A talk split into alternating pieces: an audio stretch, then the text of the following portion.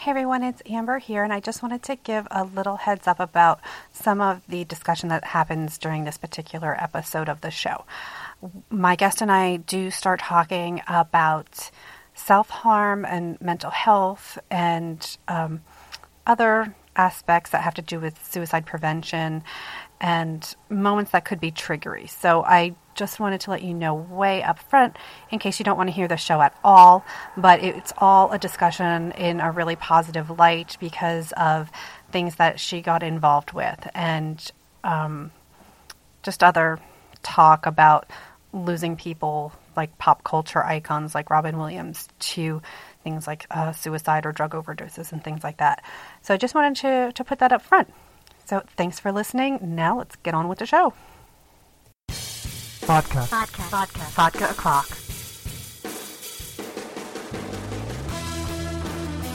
Hello, everyone. It's Amber Love, and you're listening to Vodka O'Clock podcast from AmberUnmasked.com. And don't forget that if you've been a fan of the show, or maybe this is your first time listening, if you like what you hear, you can go to patreon.com slash amberunmasked and pledge as little as a dollar per week. So uh, whether that's per podcast or per something that I write up on the blog or a video log or something like that. Um, I've been uh, getting like several content pieces out per week, but only charging for one. So no matter how much I put up a week, nobody will ever be charged more than one week's, you know, one item's worth. So that explains Patreon, I hope. If you have any questions, let me know. So joining me today, this is like two years in. I can't believe this is happening. Natalie is here. Natalie, does he pronounce your last name Heiss or Hess? It's Hoyce. Hoyce. I'm not even close. No, nobody ever is. And it's amazing because they still say Hughes at my kid's school and the girls will still look at him and be like, It's Hoyce. Oh my gosh. I don't even it's it's not even a name that I, I kept it because the kids when I got divorced, I'm like, eh, call me whatever. yeah. Yeah. So we've been trying to schedule the fitting for like two years or more, um, because it was before you opened your shop, and that's what we want to talk about, you know, today and everything else. So it's been forever, and it's finally happened, and your Uber Dork Cafe that you have founded has finally opened. It has. It, in fact, uh, on Monday it'll be a year since we signed the lease. See, this is awesome. well, and it's Monday when this is going to air. So oh, per- there you go. It'll be their anniversary of release signing. So, um, you, so, so you're hailing from like the Milwaukee area. So if people are interested when they hear about this incredible cafe and shop, um, if you're in that area, that's where you can look this up. Yes. Um, so Uber Dork Cafe. Now, this was a brainchild I remember from years ago, he said, I want to do this. I I need something to do with my kids and the reason that I, I'm going to be doing a lot of like mommy talking this episode is not because Natalie's a woman and she's a guest. I'm doing it because she blogs all the time about parenting. So just to just to clear that up because I do ask my male guests if I know they talk about their children, I will ask them. So so where you know where did Uber Dork Cafe spring from? It sprang from from two different points. Um, the first point was being a single mom and having really geeky and creative kids that like to learn and to create things, and being in Wisconsin during the winter um, and getting cabin fever and wanting to just go hang out with my kids somewhere and not finding a place where we really felt we fit in. Most of the independent coffee shops are geared toward you know college age and up artists um and just finding places that are kid gen like friendly in general usually have you know bouncy balls and or chucky sleeves and we're just we're not those people.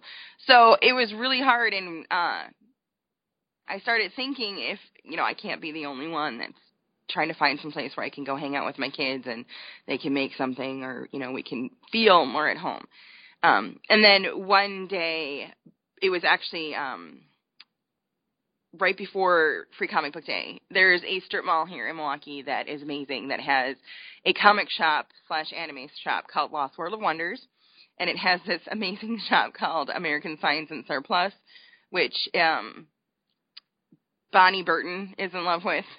it's funny. The website is amazing. You should go check it out. But the fact that we have an actual store here is is crazy. They have like all kinds of leftovers and rejects. It's like the island of misfit toys for makers.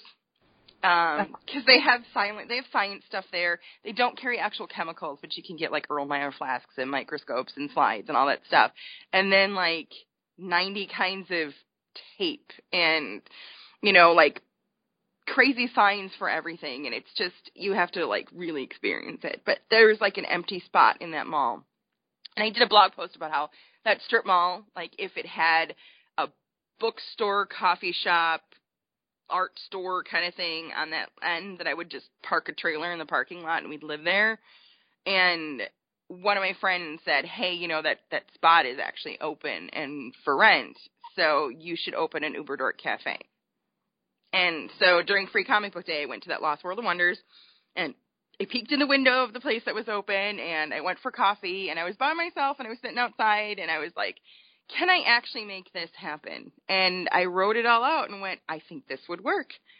I might be crazy, but I think this would work. And that's pretty much how it was born. And it's been a journey. It's been an amazing journey. It wasn't overnight. No, no, no, not at all. We thought, we thought, and then I, yeah, I think that's a lot of people. I know me in particular, I have like no patience and I work at that. Like when I'm being patient with another human being, work. Um, I am way more patient with, with humans, I think, than I am like with technology. Like this morning, my computer problems were just, they were up my ass. Like I could not stand what was going on. And I just had to walk away. I'm like, you know what? It's just going to keep spinning and spinning and spinning and not responding. And I'm going to go make my coffee. And when I come back, then I'm going to see how this bitch is doing. I sat down and things seemed to be working. So did you yell at it? Because I will yell at my internet Dutch. I'll be like, I'm going to get my coffee, and when I get back, you're in trouble. yeah, I usually. Uh, well, it's usually like a, a muttering kind of. It's not so much, like uh, then I find my phone so I can at least tweet. Um, you know, because then I can just tweet my frustrations. Like, God damn you, Comcast, why isn't this working? Um, so I, uh, you know, so knowing that you started with this idea, and I know, I know how long it takes me in a creative process. Like it, it took me a year to write a novel, for example, because it only took me six weeks to write, and then took me all of those months to go through and edit and you know send it to people and wait for feedback and and things like that. So here you are starting a business, which is like this giant responsibility. You have and your community to think about. That's one of the other cool things about you is how you you are always thinking selflessly and thinking of of the your impact on. So is this something that you think that you've always been this way or was this like a learning process that you came to to just have patience? Um Actually, I think it's something that's always kind of been with me. Um, my entire life, like even at kindergarten, I had this like innate desire to fight for the underdog and protect them. Like kindergarten, the first week was rough because uh, at recess there was a bunch of special ed kids out there, and they had a really good special ed program at my elementary school. And uh, but they were pretty much back then. They kind of quarantined them, um, and the only time you kind of encountered them was at recess, and this was the first time that I'd ever, you know, come across a whole group of kids that were obviously different on some level, and I saw these older kids like picking on them, and that just didn't seem right. So I just marched my little five-year-old, actually, yeah, five-year-old self up there, and I was like, you should probably not be doing that. And I asked very nicely for them to stop, and like this kid not only didn't stop, but then yelled at me, so I punched him. Which is maybe not the best choice to handle things but in my head it was, and all week long that was my reaction. Like every recess, I would go stand by those kids and and yell at anybody that would pick on them because I didn't think it was fair. And my mom was a trooper about it because the principal kept calling my mom, being like, "Your kid keeps, you know, like socking fifth grade boys." And my mom's like, "Well, why is she doing that?" And and she's like, "Where's the teacher? And why is nobody out there?" with these kids so that my my my little one doesn't have to like police them um, and I've always just, you know, I went, I taught special ed art even in high school. I would go over on my on my recess and and help the art teacher at the elementary school, and I pretty much went into, you know, art therapy and and things like that. So I guess it's just always kind of been in me, and I was fortunately I was brought up with parents too that I mean, for all the the ups and downs and the flaws, um, the one thing that they instilled in me was that you know you help other people. If you see somebody that needs help, you help them. So I guess it's just kind of been with me all my life. It's just kind of who I am. Like I've always been that that mom, that giver, that protector, that you know, you need a shirt here, you can have mine. No, that's okay. I'll just rock around in my bra. It's fine. so this has been just who you are as a character, your character traits, your personality traits, you know, from the beginning, not just something like, oh, once you had kids, you suddenly like were awakened. No, kids, kids definitely instill it even more. Kids put you on check in terms of um, how you how you you have to you have to definitely walk the walk that you're talking with kids because they'll call you on it. They'll be like, my kids will still be like, Mom, you just said the F word. And there's times where I've had stellar parenting where I'm like, I'm an adult. I can say fuck if I want to. And then they'll be like, no, you can't. I'll be like, really? Fuckity fuck, fuck, fuck. And I'll make an entire fuck song, which is not the best moment of momming, but there's times where like my kids will call me and check on stuff. So I better follow through with the things I'm going to say that I'm going to do. And if I say that this is what I believe, I darn sure better like follow through on that or my kids will call me on it on a second because they have zero filter. this is me. I'm like I have to like mute my microphone because okay. Um so how how old are the kids now? Uh Grace will be eleven at the end of August and Haley is nine and a half. Okay. So is there has there been an age that seemed easier? No, I don't think so. Um, because just every age that I think of, I'm like, oh, but then they get into doing this. Oh, but then they get into like, but then they get into second grade and they're like so much more independent. And it's like I can't even think of an age that would feel like you actually have control as a parent. Like I just, I just feel like there's no control. There isn't. Um, and if there was just one of them, I could probably pick out an easier age like Haley was a really great baby that slept and and did all the things that were like easy on mom. But then I had Grace, who was like super clingy and always had to be by me. So I've always had there's always been a balance. So if one had a good age, the other one was not at that, good age. All I know is I just need to be able to run faster than the both of them at any given point. so how do they get along with each other? Because I, I sister to me sounds harder than than if they if you had like one of each maybe or they they actually they they love love love each other. Like it's amazing. But you know they do fight over stupid stuff but it it never lasts long. So we say there's a fine line between a hug and a headlock in our house. Um and and it's pretty true. I mean, they'll just start fighting over random stuff because they're getting to that age where they've got hormones and they're, you know, growing and like Grace starts middle school, which I'm a nervous wreck over. She seems fine about, but there's there was one day where I was like, they need to make preteen pampering for both of you. They probably do. Yeah, it just so, and then, you know, and Haley's like, even though they're 15 months apart, they're two grades apart, which is kind of a hard thing. And then they have a half sister who's only four at their dad's house. So Haley goes from being the baby at home to being like the middle kid over there. And so she's kind of a hot mess sometimes when it comes to that. So there's, there's dynamics in there, but ultimately, um, like, don't, don't ever mess with one of them because the other one will will step step to you. And Haley's Haley's the worst because Haley's the I'll punch first and ask questions later. Like you made my sister cry, womp. Um, and Grace is the now what now what happened? Oh, you did this, womp. so it's there's no winning when you mess with one of them because the other one won't come up. No matter how much you know, they could have just gotten in a fight over you know something really small or stupid, but they always have each other's back.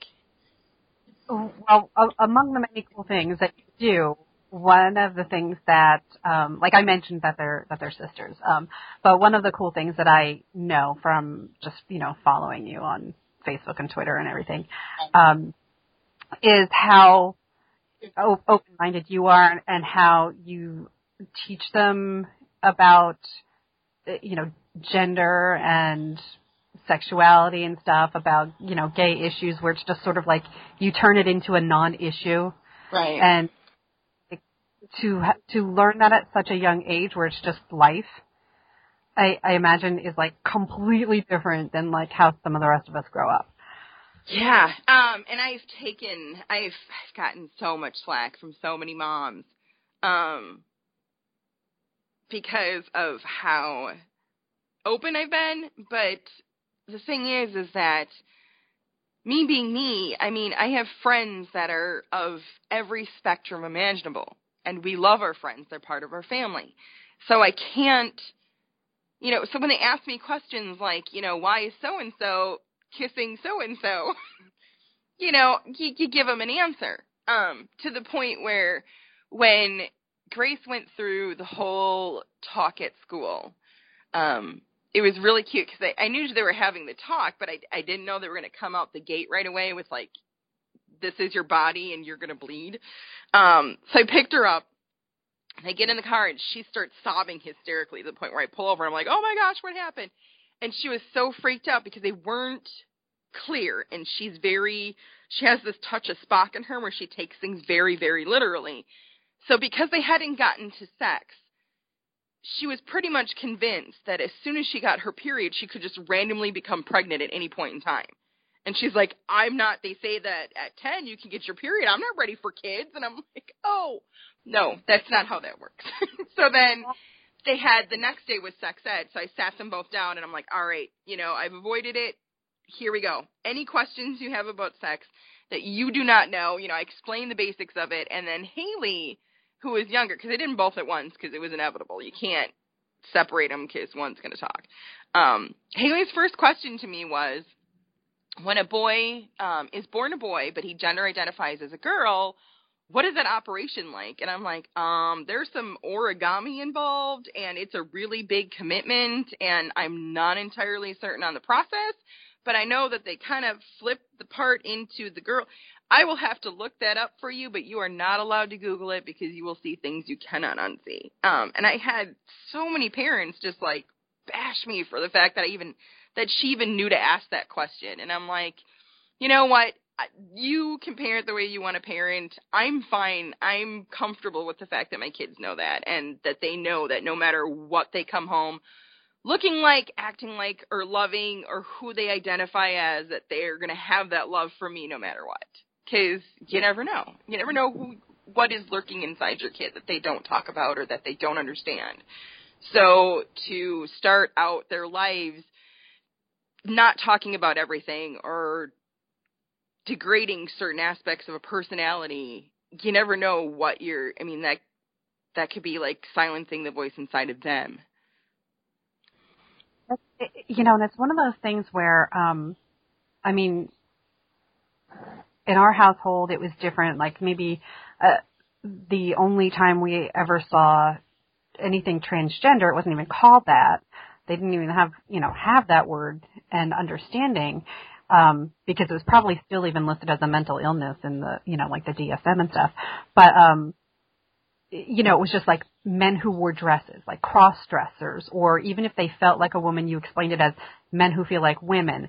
And it was almost never ever heard in the other way. If women felt like men, then it was more like, well, she's just butch, right? Or she's the tomboy, or something like it, there was just this like it just didn't seem understood. And it's like but you can you know now there's so much more information and people speaking out about about this and how oh no you can you know identify 100% as female and still be a tomboy. Like that doesn't make you something else just because you have short hair or you like boy things. And i know that's that's one of your other issues is like you know, boy toys and girl toys and what crap it is because I know you're a big Star Wars nerd. Oh, so yeah, definitely. I didn't have, and I couldn't have that stuff when I was a kid. Like I was allowed to have, not even see now Chewbacca is my boy, but I couldn't even have a Chewbacca. I could only have Ewoks, and I'm like, that's not even right. I wanted an AT-AT, even though I'm a Rebel girl, because I thought they were fun. I wanted the Millennium Falcon. I wanted all those things, and I couldn't have them because those were I would get strawberry shortcake dolls. I'm like that's that's not what I wanted. So um Grace's third birthday, she asked she wanted a tool set so badly, so she got a whole Fisher Pricey workbench and toolkit because that's what she wanted. She wanted to build things, and that's just how I've always kind of been on that. It's not. I don't understand how like to me a toy is a toy. It's not a boy toy. It's not a girl toy. It's not. It it should not be. It should just be a toy. Things should not be that difficult. I think that was one thing where um because I, I had a brother that it was probably a little bit easier because the toys were just going to be in the house. So it wasn't like I had to ask for boy toys. But um I loved, loved, loved uh like matchbox cars. Nice. Yeah. And you know, so it was just one of those things and it was mostly like I, I think it was things like the art of it, like looking at the different colors and the cool designs and stuff like that. So I can remember like all these like just oddball times shopping with my my grandparents and I wanted Barbies, but I also wanted Star Wars toys and I wanted Matchbox cars and it was just stuff that was going to be in the house anyway. So it's not like not like there was I think the I think the most gender specific thing was because when I wanted to play with Barbies, I wanted my brother to play with me because I didn't have anybody else to play with. Mm-hmm. So he was forced to you know who knows? Maybe it made him a more compassionate individual. I don't know, but um, there's a great web comic about that where uh, you know has like a stick figure dude yelling at another stick figure dude whose whose kid is playing with a doll, and he's he's like, God, you let your son play with a doll? And he's like, Why? He's like, What are you afraid he's going to turn into? A caring father? Yep. and I was like, that is one of the best cartoons ever. exactly. So do you um because the the cafe I want you to describe the cafe and you have you know like I said you've got this openness and um there's going to be kids around so you're going to also have parents around and stuff. I mean it's been a year so uh, you know have you had any big setbacks with with people? I know you had issues with like somebody sharing the the mailbox entry, but that wasn't because of what you were doing. Right. No, the only issues that I've had here have been from the well, I guess former landlord because our building is in foreclosure, um, which is lovely, and then the tenant downstairs that had both spaces. So it was all external are the only issues that we've had. Um, other than that, I mean, everybody that's come in here has been, you know, once they walk in and they're like, okay, what is this? And then I explain it, they're like, oh wow, this is awesome. And they'll walk through the space and they'll find the thing that they connect with and and hang out for a while. So I've, you know, and even when we've had events here, you know, there's there's never we've not had a single issue. Even with kids, like I think the I think the most fights that have occurred in here have probably been my kids fighting with each other. So it's it's been pretty amazing. Um to see like almost every day there's a moment where I'm like, yep, this this is what it's supposed to be and this is what it was meant to be and this is why and it's working. It's working. It, you know, I get the feeling that it's sort of like the coolest uh, you know, basement rec room that, you know, in the neighborhood, like where all the kids want to go and congregate and hang out and play because there's stuff to do, but there's going to be you know, an adult present to tend to their needs and take care of them and make sure they're not setting things on fire and and whatnot. I mean, it's like you know, I've seen pictures where you've had tables and they're cutting out things to make their own like you know Wonder Woman tiaras and stuff like that. So, is there is there always like a set schedule as to what you're doing, or do you kind of just like say, here's stuff, here's you know here's what you can play with. We do both. Um we do set classes where um like when we did fairy gardens because there's a lot of supplies and i wanted to make sure i had enough for everybody so we did like fairy garden workshops. So there's there's days where we have actual workshops um where people have to sign up for in advance and then there's days that we have open stuff. Um and we're actually in the process of of setting up our open time um, with more of a makerspace feel um, where there be kits that are set up that people can go, okay, you know, we want to build a project and look at the projects and be like, okay, this is five bucks and I'm going to build this marshmallow catapult. And, you know, it'll have instructions and all the items in there. And then also, you know, we're here to help if needed. Um, so that they can pick what they want to do that day. Um, it's kind of organically formed that way because kids will be they'll see something and be like can i can i play with that?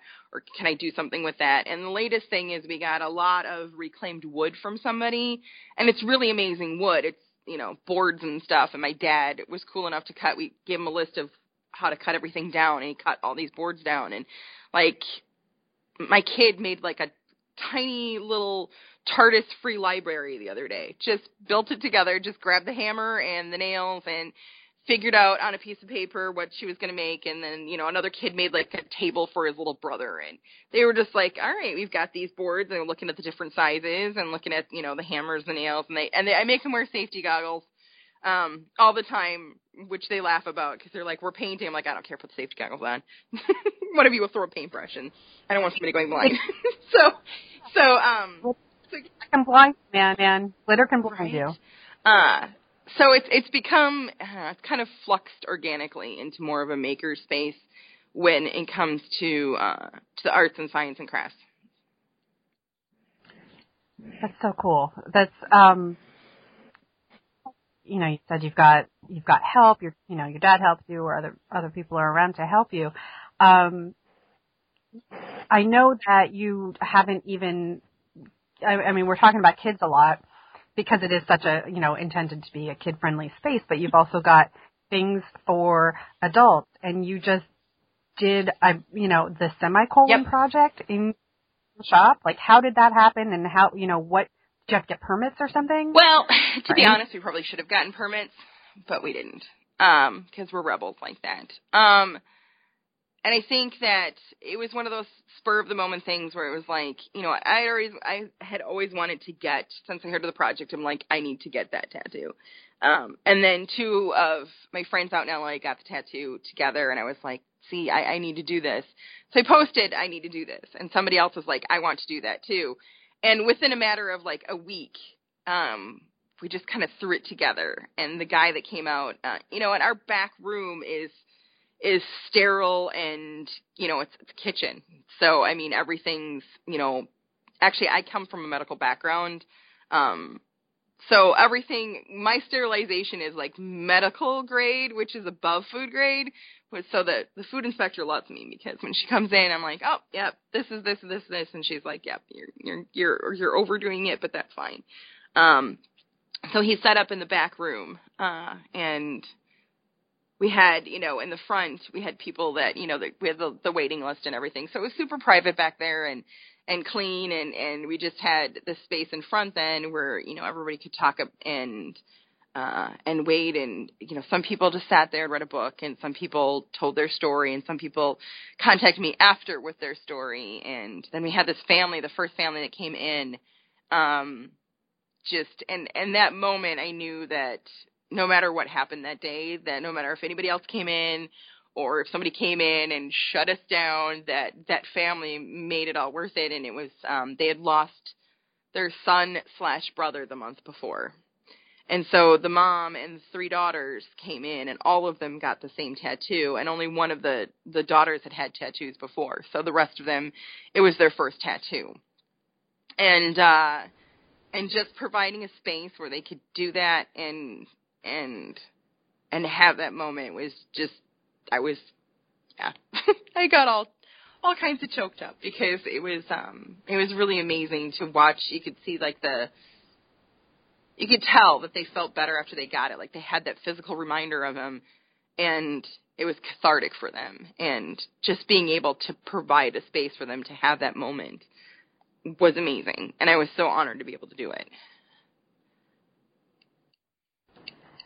So I'm going to read the description of what it is that we're talking about in case you've never heard of it. It's kind of like been a meme, so a lot of people that have just been in, in tune with, um, you know, Facebook and Twitter and, and uh, Pinterest and stuff like that have, might have heard of it already. But um, I just want to give like a little trigger warning in, um, because this is about self-harm issues. Uh, so I'm going to read from, it's called projectsemicolon.com is their website. And what it, they describe uh, themselves as Project Semicolon or the Semicolon Project is a faith-based nonprofit movement dedicated to presenting hope and love To those who are struggling with depression, suicide, addiction, and self-injury, Project Semicolon exists to encourage, love, and inspire. And the reason that they are called, uh, you know, the Semicolon Project is because when you're writing grammatically uh, in, an, in English anyway, a sentence, something comes after the semicolon. You never end a sentence on a semicolon. So um, when you've hit that moment and you think that that is the end of your moment, the semicolon is there to remind you that there's something coming after and you need to go on and you need to, you need to keep going after. So on their website, it's a really just incredible gallery of the tattoos that people are getting of semicolons because some of them are very plain as you'd expect, but then other people are incorporating it as an element into other bigger graphic images. So there's a lot of semicolons with butterflies as if the semicolon itself is the body and then it has wings. And then there's, you know, people who, who just like get it, you know, there's one where it's like a heartbeat rhythm and then when it looks like a flat line, it ends with a semicolon saying, you know, hey, there's something that's supposed to come after this. So really creative expressions that people are using for something that started out simple. Um, and then, you know, when you're talking to a tattoo artist, they, they, they talk to you, like the tattoo artists I've been to anyway. And, um, I interviewed, like my friend Buzz Hassan, who's a tattoo artist in Delaware. Like they want to know you and they want to know why, I mean, this image is going to be on your body. So they will help you in how to best express that. So, Natalie has, I mean, you had this amazing idea to then bring this into the Uber Dork Cafe and and introduce it to people. So did, the people that came to you, did they know what it was already, or were you informing them for the first time and they said, then they decided, okay, I need to get that tattoo. They, um, the people that came in to get the tattoo knew the meaning behind it. Um, I had posted on the event a lot of information about it, and the amazing thing is, um, 50% of the people that came in had never heard of the cafe before. Um, had had a friend that had mentioned it. Um, and or had heard about it through somebody who heard about it about somebody specifically in terms of the the project semicolon. Um so it was pretty or semicolon project however you choose to say it. I've seen it both ways. But um project semicolons actually started in green bay here in wisconsin.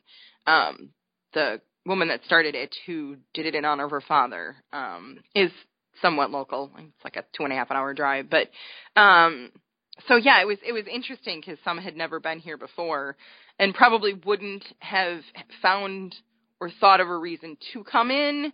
Um, so it was it was interesting um, to to watch the mix of people that you know that know the cafe and and know the the significance behind it and um when I when I was talking to the girls about it um I said you know there's almost anyone actually anyone can can struggle with these issues and the thing is is it's not like you wear a cast or a brace or in a wheelchair you can't there's nothing on you that when somebody looks at you they can they can know that you're struggling um, some we wear scars, but sometimes we cover those up, and it it really could apply to anybody. No matter again, it goes back to this whole you know, no matter who you are, what you like, who you worship, nobody is immune to to mental health issues um, and struggling with depression and self-esteem and, and self-worth and, and, and finding a place and feeling loved and,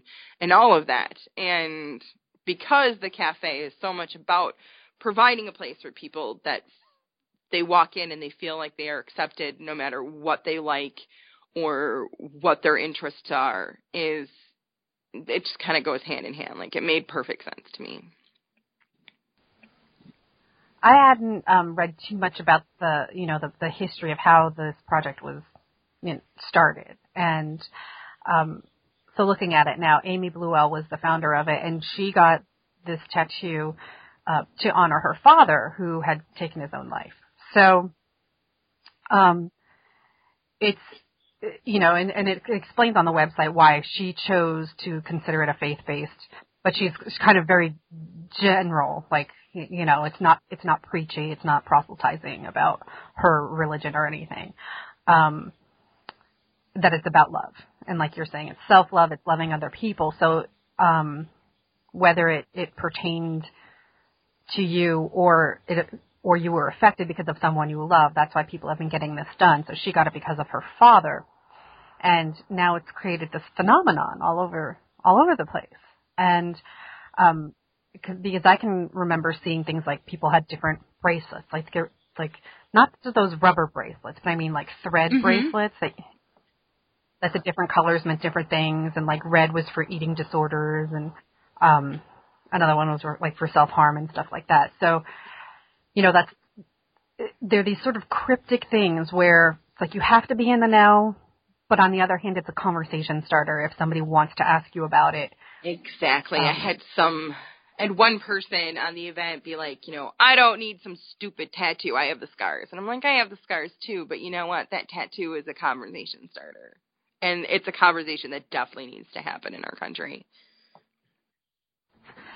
Definitely. I mean, it usually only comes up when there's um, a celebrity taken, you know. Oh, but luckily the uh, the transgender community is getting a bigger voice because they are so incredibly affected and often ignored and just marginalized. So, um, you know, that's that's why when you can take something and like I mean, you know, like I'm sort of hesitant to ever get into the faith issues because it's like, yes, but if you're following the Bible, they say not to even get tattoos. So, it, you know, so it's just sort of like the faith as as it is to you and to your meaning. So, you know, the fact that there are trans transgender people who have their own uh, either belief system or none at all if they're they're atheist or um or if they're pagan like whatever whatever works for them. Uh, but unfortunately it is so hard for that community mm-hmm. to to find help. So when so you you know you did this project and people got tattooed at your cafe. So were the girls like were the kids there for this? Like did it, did they have questions? How did how did you explain mommy's tattoo? Well, the girls were not here, unfortunately, but we I did also print out temporary I made temporary tattoos. So the family that had come in initially, one of the daughters had a little girl and she got a temporary tattoo. Um, that matched her mom's then. Um but I explained to the girls, and mine, the one that I chose to get, is a semicolon, but the dot on the top is a heart. Um, which just kind of makes sense to me because our family motto and the cafe's motto pretty much is we're all about the love. Because no matter what faith you are, or what your belief system is, everything just kind of boils down to don't be a jackass and love one another. So, um, so I explained to the girls what you know a semicolon is, and we we talked about the project and everything, and they were like, "We want to get a tattoo," and I'm like, "Yeah, you can have the temporary tattoo, but you can't have a real one yet." Um, but yeah, I was pretty open and honest, and they've been. I showed them the website and everything, and we talked about um about uh that there's you know there's people out there that and they've seen things you know there's been times in a movie or a show or something where it has come up um and uh actually they they got on a glee kick and uh when it came time to one of the characters on there um passed away in real life from uh drug overdose. And we talked about that and they were like I don't understand. He was on the show and he was dating so and so and I'm like that doesn't mean that there aren't issues going on on the inside. I'm like sometimes people no matter how much fame or money or popularity or success they have they still aren't being true to themselves. Or they still don't feel loved. They still have they still don't have those you know it just doesn't connect there's still wiring issues going on or they just don't they don't feel it. And when they don't feel it then that's that's really sad. So it's also why we smile at strangers because you never know what kind of day they're having. And i love that philosophy. I i, I love it because um ha, you know i've i've been that person where it's you know it's like one little thing can turn your day around. Like somebody in an elevator at a you know I was at a temp job. I was in a really strange city, and somebody in an elevator told me they liked my outfit, which was like outrageous. I mean, I I, I dress like a four year old dressed me. I mean, if somebody were to ever label my style, I look like I'm waiting for ambush makeover. you know, so this strange man in an elevator said that he really liked my my outfit and my look. He's like, "Oh, you're not from around here, are you?" And I said, "No, I'm." And he's like, "Oh, you must be a New Yorker." and I was just like, "Wow, that's flattering, but close. No, but close." So, but it was just like, yeah, it's just one of those. It. I was I was so filled with anxiety every single day being in a city without my family and just scared all the time and it was like thank you strange person. I have no idea who you are. You know so i mean but when it comes to bringing any kind of awareness about these issues like you're saying this you know the the character from the actor from glee had a drug condition um an addiction. But uh jared padalecki just got all kinds of headlines because um at comic con his fans honored him like very emotionally because he he started talking about how he was on this successful TV sh- series and like early on, I mean they're on like I don't know, 28 seasons by now, but somewhere like around season 3 or something, he just sort of had like a meltdown and his co-stars came in and just showed him compassion. And he, you know, he eventually like got back out on the set and just made the show. So he has his own campaign called like Always Keep Fighting. And, you know, unfortunately sometimes they don't and we lose them like Robin oh, Williams. God, I yeah, that was the worst. That was the hardest, and that was hard on the girls too because um one of my first crushes, because I'm not a normal person, was Mork. When I was a kid, I thought Mork was amazing, um, and I've always really, really loved Robin Williams, and I got to actually meet him twice in my life, and uh, Yep. Was not let down at all by the meetings. Um, so it was really hard when he died to explain to the girls what had happened. Um, and it's still it's one of those things, but but but why? And and that's it's it's so hard to explain to kids that there's things that are going to happen in life that you will never know why. There that's not having, especially for Grace because she is so logical and she needs to to read and find that answer. Not having that answer is so hard for her sometimes. So it, yeah, that Robin Williams was a rough one in our household.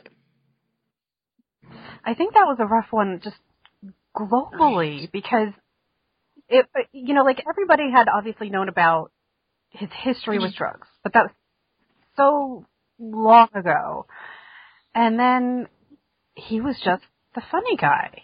He was just he was there uh, on I mean he did some very very dramatic movie roles, no doubt about it. Um but I was watching, you know, the crazy one Mhm. and I, and I, him and his interaction with Sarah Michelle Gellar, I'm like, they're incredible together. And then it's like, poof, it's just not. It's just he's not going to bring that happiness to anybody ever again. Right. I mean, it's um, you know, I'm sorry, we're such downer people. These are, you know, we look to these pop culture things as ways to get through life, whether it's, you know, Jared Padalecki or Robin Williams or um, uh, Stephen Amell, Amell from uh, Arrow. You know, he's he's really super awesome with his fans. John Barrowman, another one, super The awesome girls with got to meet him last year. and they can tell everyone they meet. It's the first thing is are are you a Whovian? And then the second thing is we got to meet Captain Jack. That's very cool. Yeah. Um, so, you know, we we sort of need our pop culture and our entertainment and stuff. And I had mentioned that you know among the the crafts and things that you you do with the kids is uh, you know you have like homemade Wonder Woman crafts and things like that. So right now in comics and with movies and stuff, there's there's a lot of arguing, a lot of debating on whether characters are good role models or whether they're not. And, you know, how do you work with the kids and, um, you know, maybe explaining things like, you know, if they see pictures of Wonder Woman and she's got giant boobs or something and it's like, you know, but you want to take the, the aspects of her that make her an icon and say, but here's why, you know, but here's why we're going to make Wonder Woman things today. Wonder Woman's kind of an easy one. Um, and it's funny because out of every kid, be it, you know, tween or teen or a little, um, it's not the the boobs have never really come up with her. Like her awesomeness in general is everything but the boobs. And and I don't I don't know why that is, um, but I love it. Um, Wonder Woman's huge in our house. We have a giant when you walk in, our we have a giant Wonder Woman on our living room wall. I mean, and Grace at four was giving the poor woman at I think we were at Walmart at Halloween, and she was giving this poor woman who worked there a lecture on how the licensed DC Wonder Woman costume was not accurate. Um, so it's she's been a part of our lives, um, and their lives since they were they were born, and and and here it's just kind of it's it's not a huge thing. Um, her having boobs is not as big of a thing as why is she one of the only ones. Um, and that's that's amazing to me that that the biggest issue to them is the fact that there's a lack of females. It's not even how the females that are there are portrayed. It's the it's the what you know yeah wonder woman's so badass we only need one wonder woman. But at the same time it's like but she'd probably like a friend. So yeah it's weird. And i think that kids go for the you know a lot of times with their exposure to comics. Um and we we were actually the we're the first um, location in the, as far as I was told by them, the entire country um, that was allowed to be a official free comic book day location that wasn't a library or a comic retail shop. So this year we actually were a designated free comic book day location. Um, and I think that when you kids are exposed to the the comic book characters, it's it's on the the the cartoon level or the the the younger versions of them, so they don't quite see the dark versions yet. Okay. Yeah, and I um I was just in Kohl's yesterday and I took a picture because it was a display of girls' underwear. And yes, girls certainly like Batman and they like Ninja Turtles and they like the Avengers. But you know, it's like, okay, I will forgive them for something like Batman symboled underwear, that it being just him, just, you know, just the Batman symbol, like they were supposed to look like his briefs, like with the belt clip, the mm-hmm. belt buckle. But, um, but when I saw the Avengers underwear and it was all the male character Avengers yeah. on underwear, can I, t- like, literally, I was so pissed beyond, like, it was ridiculous. Like, the only female superhero was Wonder Woman alone by herself on a pair, which I thought, okay, well, these are really super cute. But all the rest were non female superheroes. None of the Ninja Turtles, even even for turtles, they're boys. Right. It's yeah, and that's so frustrating. I know the the sad thing is the one series of shirts I've seen done right was at Walmart.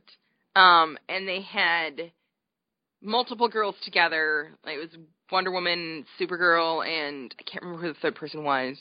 Um, and it was girl power and very, very, very female positive. Um, all of them, and like one of them, I think was even like a girls' night out, which was really cute and really amazing. But yeah, I mean, it's like I, Grace was at Target with her dad last weekend, and she sent me a text, and she was like, "What the heck? They have Wonder Woman in like little girl sizes, but I can't get Wonder Woman underwear. it's like she was really upset they didn't have her size. Um, but she was excited that they had it there. So it's it's that you're torn. You're like, yay, they have that, but it's just not quite right. It's not quite right. Are you going to, uh, you know, since I know that you you surf the internet, you know, carefully with with the girls. I know like Facebook was like a big deal and everything. Um, DC has launched its Superhero Girls website and there's not much on there but little bios about characters for now. And I know that they've sent out some promotional items. Like they sent out a shirt to one of the bloggers, you know, with where it has just the the female characters on it. So are is that the sort of thing that you're going to show them on the internet that it's superhero girls and like look here That's they are? That's the first thing I posted on Grace's little Facebook wall was the link to that.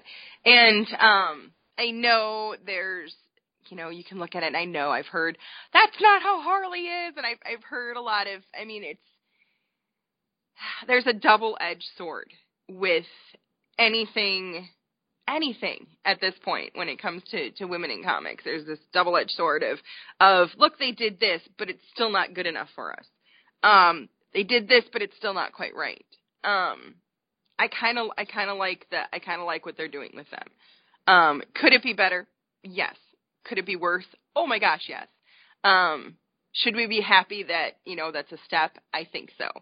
So I am giving them yeah. I gave the so Grace has full access to to to that site and she's very excited and and she's pretty good at judging when she feels like something's not talking to her right. Um, and she would she would be the first one to be like, "Mom, I just don't I don't understand this. It's that's not something she would do or something she would say, and that doesn't seem right." So I, I'm kind of gauging her reaction to see how it truly is because it's not geared toward me. It's geared toward her. So as far as um, it being geared toward her, though, um, when there's a flaw that's noticeable, like you know, kids are pretty impressionable. They might not even realize when something is making an impression. So, like, I'm one of the people. Like, the only thing that I found really wrong with the DC Supergirl superhero girls right now is their description yeah. of Harley. Not her. I think she's adorable. She's super cute, but um, I I was really upset at the language that I read on how they described her.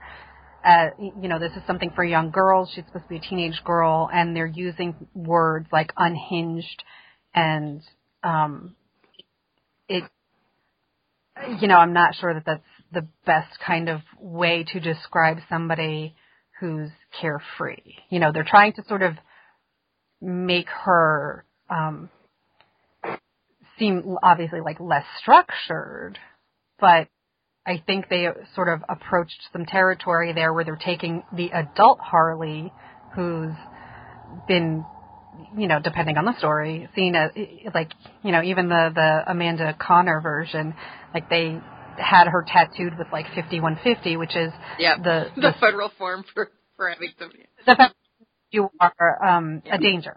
You, know, you are mentally ill if you get your 5150. So, you know, I think they're sort of they've introduced this line to girls who I think are probably not really the best audience for that that the way that they're handling it. You know, like I just think they could be handling it better because of their target. Right, and just well, just the term unhinged leaves it very open as to what what does unhinged mean. I mean, it's it's it's so vague and yet so open for interpretation that it. I agree. I that's it's it's. I mean, it's. I guess she they could just call her the rebel. I mean, there's nothing wrong with the word rebel. There's good rebels and there's bad rebels. I mean, it and rebel just means somebody who doesn't follow along on a straight line all the time and questions authority. Yeah, I definitely think that something fell through the cracks there, and and it, it does it does sort of like get to me when people say, "Oh, stop complaining, be happy that there's something there at all." I'm like, imagine if we were talking about a discussion on on other forms of diversity. Like, we'll just be happy that there's an Asian character at all. the token Asian. she portrayed her like crap. Don't you think that the Asian community would be upset? Right. I mean. Right, and that's and that's no. that double-edged sword that we fall into. If we open our mouths and say that this isn't good enough, well, just be happy that you have it then. Um, and it's and I think raising two. I I notice now how especially as Grace is about to enter middle school, how super sensitive I've become over everything to do with women and how they're portrayed in the media and just everywhere and how we're they're treated in general like it's I'm like ultra heightened on it and I also feel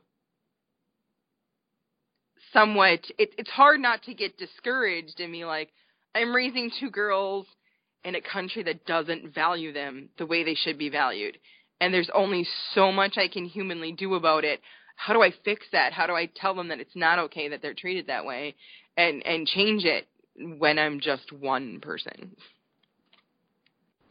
Well, didn't one of them like want to be president like three years oh, yeah. ago? Absolutely. She still does. Actually, she got to be uh they do this thing that was great. She did they do this thing um through Junior Achievement called BizTown where all these local companies like uh Kohl's and like Chase Bank and and Culver's and stuff. They do this this this town where there's an actual newspaper and there's a a food store and there's a department store and there's a, a newspaper and Harley's one of our big sponsors too um for this. Um so they have to run this town. Like there's people that work, you know, that work at the bank and work at here there.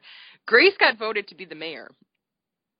So she actually ran this town and I had I bumped into a mom at uh it was at, at some school event that had been there that day and she said oh my gosh she stole the entire day and that was the best mayor that they had ever had like the people that ran biztown were like that is the best mayor we've ever had then we said that she'd be really good at politics because she's very um she's very logical but she has such a huge heart which is a weird combination. It'd be like if spock was kind of squishy.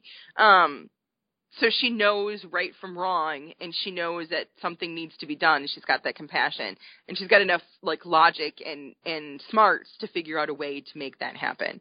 Um but yeah so she got to be mayor and the day of she was like i don't know it's a really big responsibility.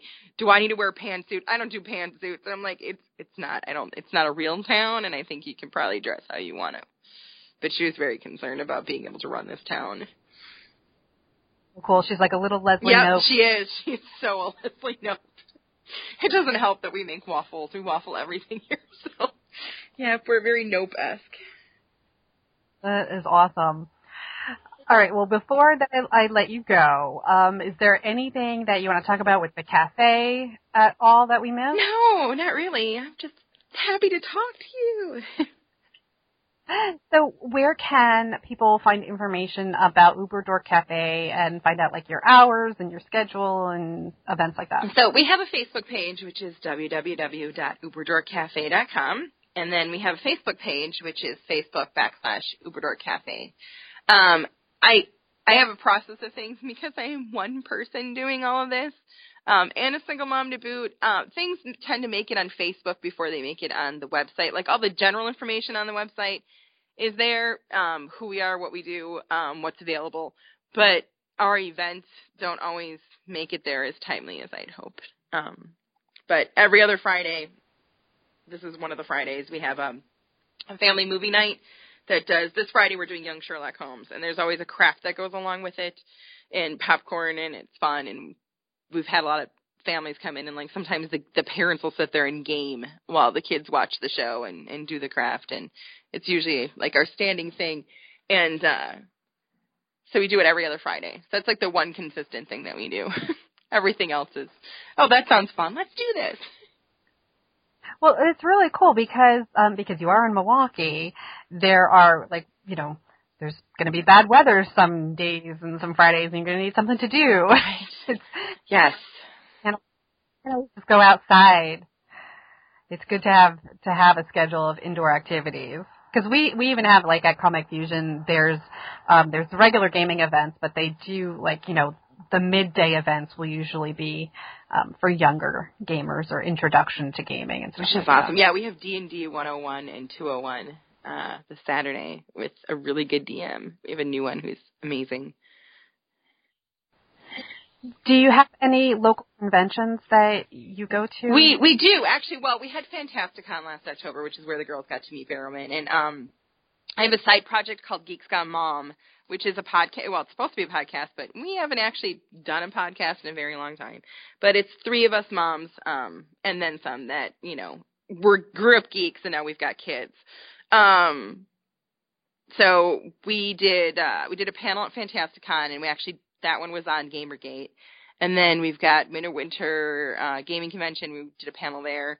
Um, we have Milwaukee Anime, which we did not make it to this year. We have yeah, we have a lot of little cons around here, which are pretty amazing. Um, so hopefully we'll become more and more involved and do more kid stuff for them. And I did paranormal convention.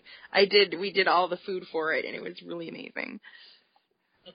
Oh, that sounds It so fun. And and you know, you'll have continued free comic book day right in your own shop, so that's yep, awesome. and we did tabletop gaming day here. We had uh the there's a woman that actually runs Midwinter Gaming, uh, and she's amazing, just amazing, Ann Holmes, and she uh she did the game. She did the gaming for our tabletop gaming day. Um, so on the May the fourth, we had Rob Whelan do. Uh, we did Rebel Alliance. We ran uh, the RPG here because he helped write it. Um, and it was really funny because the first thing that my two daughters, of course, tried to do was kidnap Chewbacca. Um, and then they were like, fine, we'll take Leia because Chewbacca was, you know, too strong for them to be able to, to roll to take. So then they stole Leia. Fantastic. So what other things, um, then are you guys looking forward to? You know, it's, we're, we're in the summer of 2015 and I know that, um, it seems like a lot of the nerd things aren't you know, I don't know if there's anything left coming up for this year or if everything's like next year. Any like movies and exciting TV shows oh, that you Star can... Wars is the yes, Star- the new Star Wars is definitely the biggest thing in our family. My kids are like, we will camp out, we will be there, it'll be a thing. Um, but in terms of like the cafe, our biggest thing is is uh, we will be looking for a new location closer to Milwaukee and we've got the first round of our nonprofit done, and now we are applying for our 501c3. So that's a huge thing for us and a big step for us. Um, this is always a starter location for us. So um, being able to get to the point where we're looking at moving into the city where we're closer to kids that need that extra um, like inner city youth need coding classes and they need places to come and hang out and game and and just be rather than um you know there's not there's not a lot. So having a space where they can learn things and and be who they want to be and and stuff is important. So that's what's on the horizon for us. And where can people follow you on on twitter? On twitter i am uberdork girly awesome well, Natalie, thank you for this time. I know that you've got a busy day, of course, and this, like I said, I mean, I'm just grateful that we managed to figure it out after Me all these years. too. This was super fun. Hopefully, we can do it again sometime. Absolutely. I'm I'm so thrilled that you got to be here. Um, so guys, don't forget to look up Uber Dork Cafe online and follow Uber Dork Girly. Um, I'm sure she'd be more than happy to answer your questions about recommendations on like nerdy, crafty things to do with your kids this summer. So um, you can follow me, of course, at Elizabeth Amber on Twitter, or just go to amberunmasked.com, and you can see all of the other content. If you go to patreon.com slash amberunmasked and you become a backer, then um, a lot of announcements are made there first to the backers, and then um, then they're made publicly. So Natalie, thanks once Thank again. You. And thanks for listening, guys. Cheers.